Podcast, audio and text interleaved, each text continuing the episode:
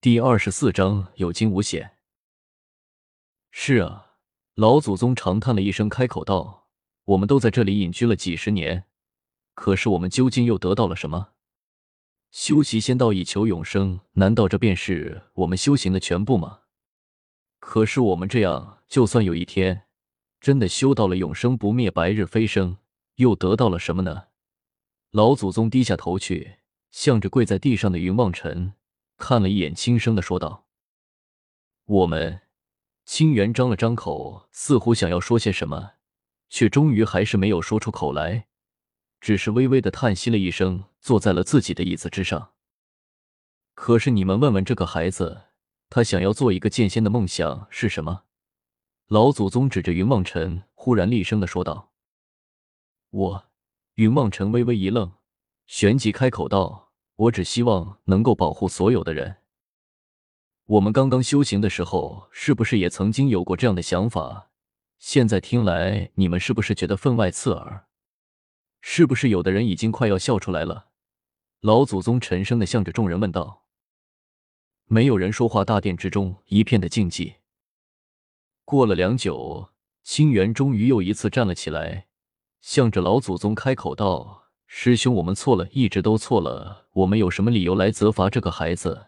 他才是一个真正的剑仙，我们只不过是一群躲在后山的可怜虫罢了。清源说着，叹息了一声，头也不回的走了出去。你们说呢？老祖宗的眼神向着大殿之中所坐的每一个人的身上扫了过去，目光凌厉，似乎想要将众人全都看穿了一般。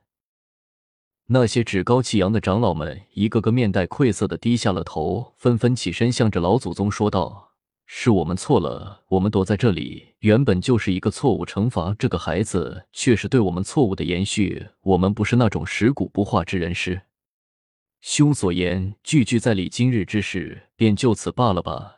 说着，大殿之中的人群倒是顺势推出了大半，只剩下苍儿等人。依旧坐在那里，微微失神的望着云望尘和老祖宗两人。道处的面色一变，眉头拧在了一起，冷冷的哼了一声，也站起了身来，转身离开了大殿。苍儿，你带望尘回去吧，今日之事莫要向他人提起便是了。老祖宗微微摇头，向着苍儿轻声的说道：“是的，师傅。”苍耳恭敬的向着老者磕了一个响头。转身拉起云梦尘，向着大殿之外走了出去。老祖宗望着云梦尘和苍耳的背影，忽然露出了一个笑容，也不知道心中在思量着什么东西，只是微笑不语。苍耳拉着云梦尘快步离开了紫竹林，来到了紫竹林外，却见奉天哥和宇文景两人早就站在了紫竹林的入口处，焦急的向里探望着。师傅。宇文景看到了苍耳，拉着云梦尘走了出来，心中始终悬着的一块巨石终于放松了下来，连忙向着苍耳高声的叫道：“嗯。”苍耳点头答应了一声，向着宇文景道：“今日之事莫要向任何人提起，先将望尘带回去再说吧。”多谢师叔。奉天哥也不知道此时应该说些什么致谢。苍耳将云望尘的手递了过来，不由得向着苍耳轻声的叫道：“罢了。”苍耳冷声的说了一句，转身向着紫竹林深处走去了。师叔今天怎么了？奉天哥向着宇文锦带着一丝疑惑的问道。“很好啊，出了什么事啊？”宇文锦不明所以的向着奉天哥询问道。“师叔今天竟然回应我了。”虽然那个罢了说的冷冰冰的，但是毕竟我叫他师叔，他愿意答应了。这要是以前是绝对不可能生的事情啊！奉天哥带着一丝兴奋的向着宇文景说道：“我师傅一向大度，那里有你嘴里所说的那副模样？”宇文景嘴上虽然如此说，但是心中也忍不住暗自的高兴了起来，心想：师傅这么多年了。果然是第一次没有大骂奉天哥，并且回应了奉天哥，果然是一个好兆头。说不定总有一天，师傅会原谅自己和奉天哥的。想到这里，宇文景忍不住微笑了一下。师傅师娘，云望尘忽然跪了下来，向着奉天哥和宇文景行礼叫道：“哼，臭小子，你倒是会惹祸，什么事情你都能做得出来。”奉天哥向着云梦辰冷笑了一声，开口，硬生生的说道，但是声音之中却分明的传来了一阵温暖的关怀之意。云梦辰只觉得一股幸福的感觉涌上了心头。你那把飞剑哪里来的？奉天哥见云梦辰已然没有了危险悬着的心，不免放了下来。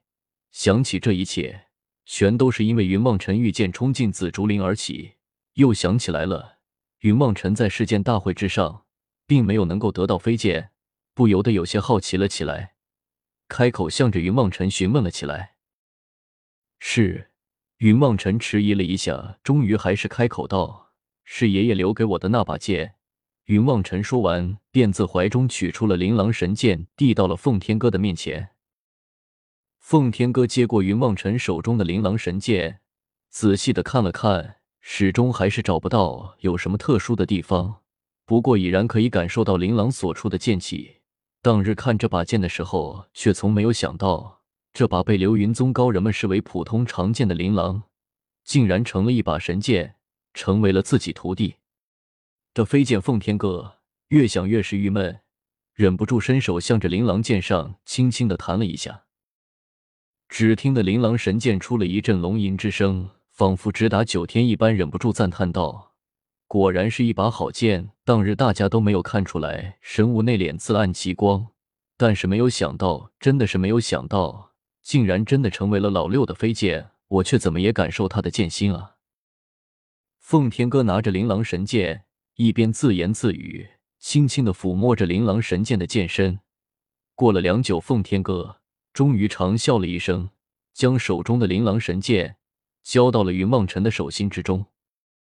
云望尘微微一呆，伸手接过琳琅，向着奉天哥道：“师傅，我想回去了。”奉天哥轻轻的挥了挥手，云望尘连忙向着自己的住所直冲了而去。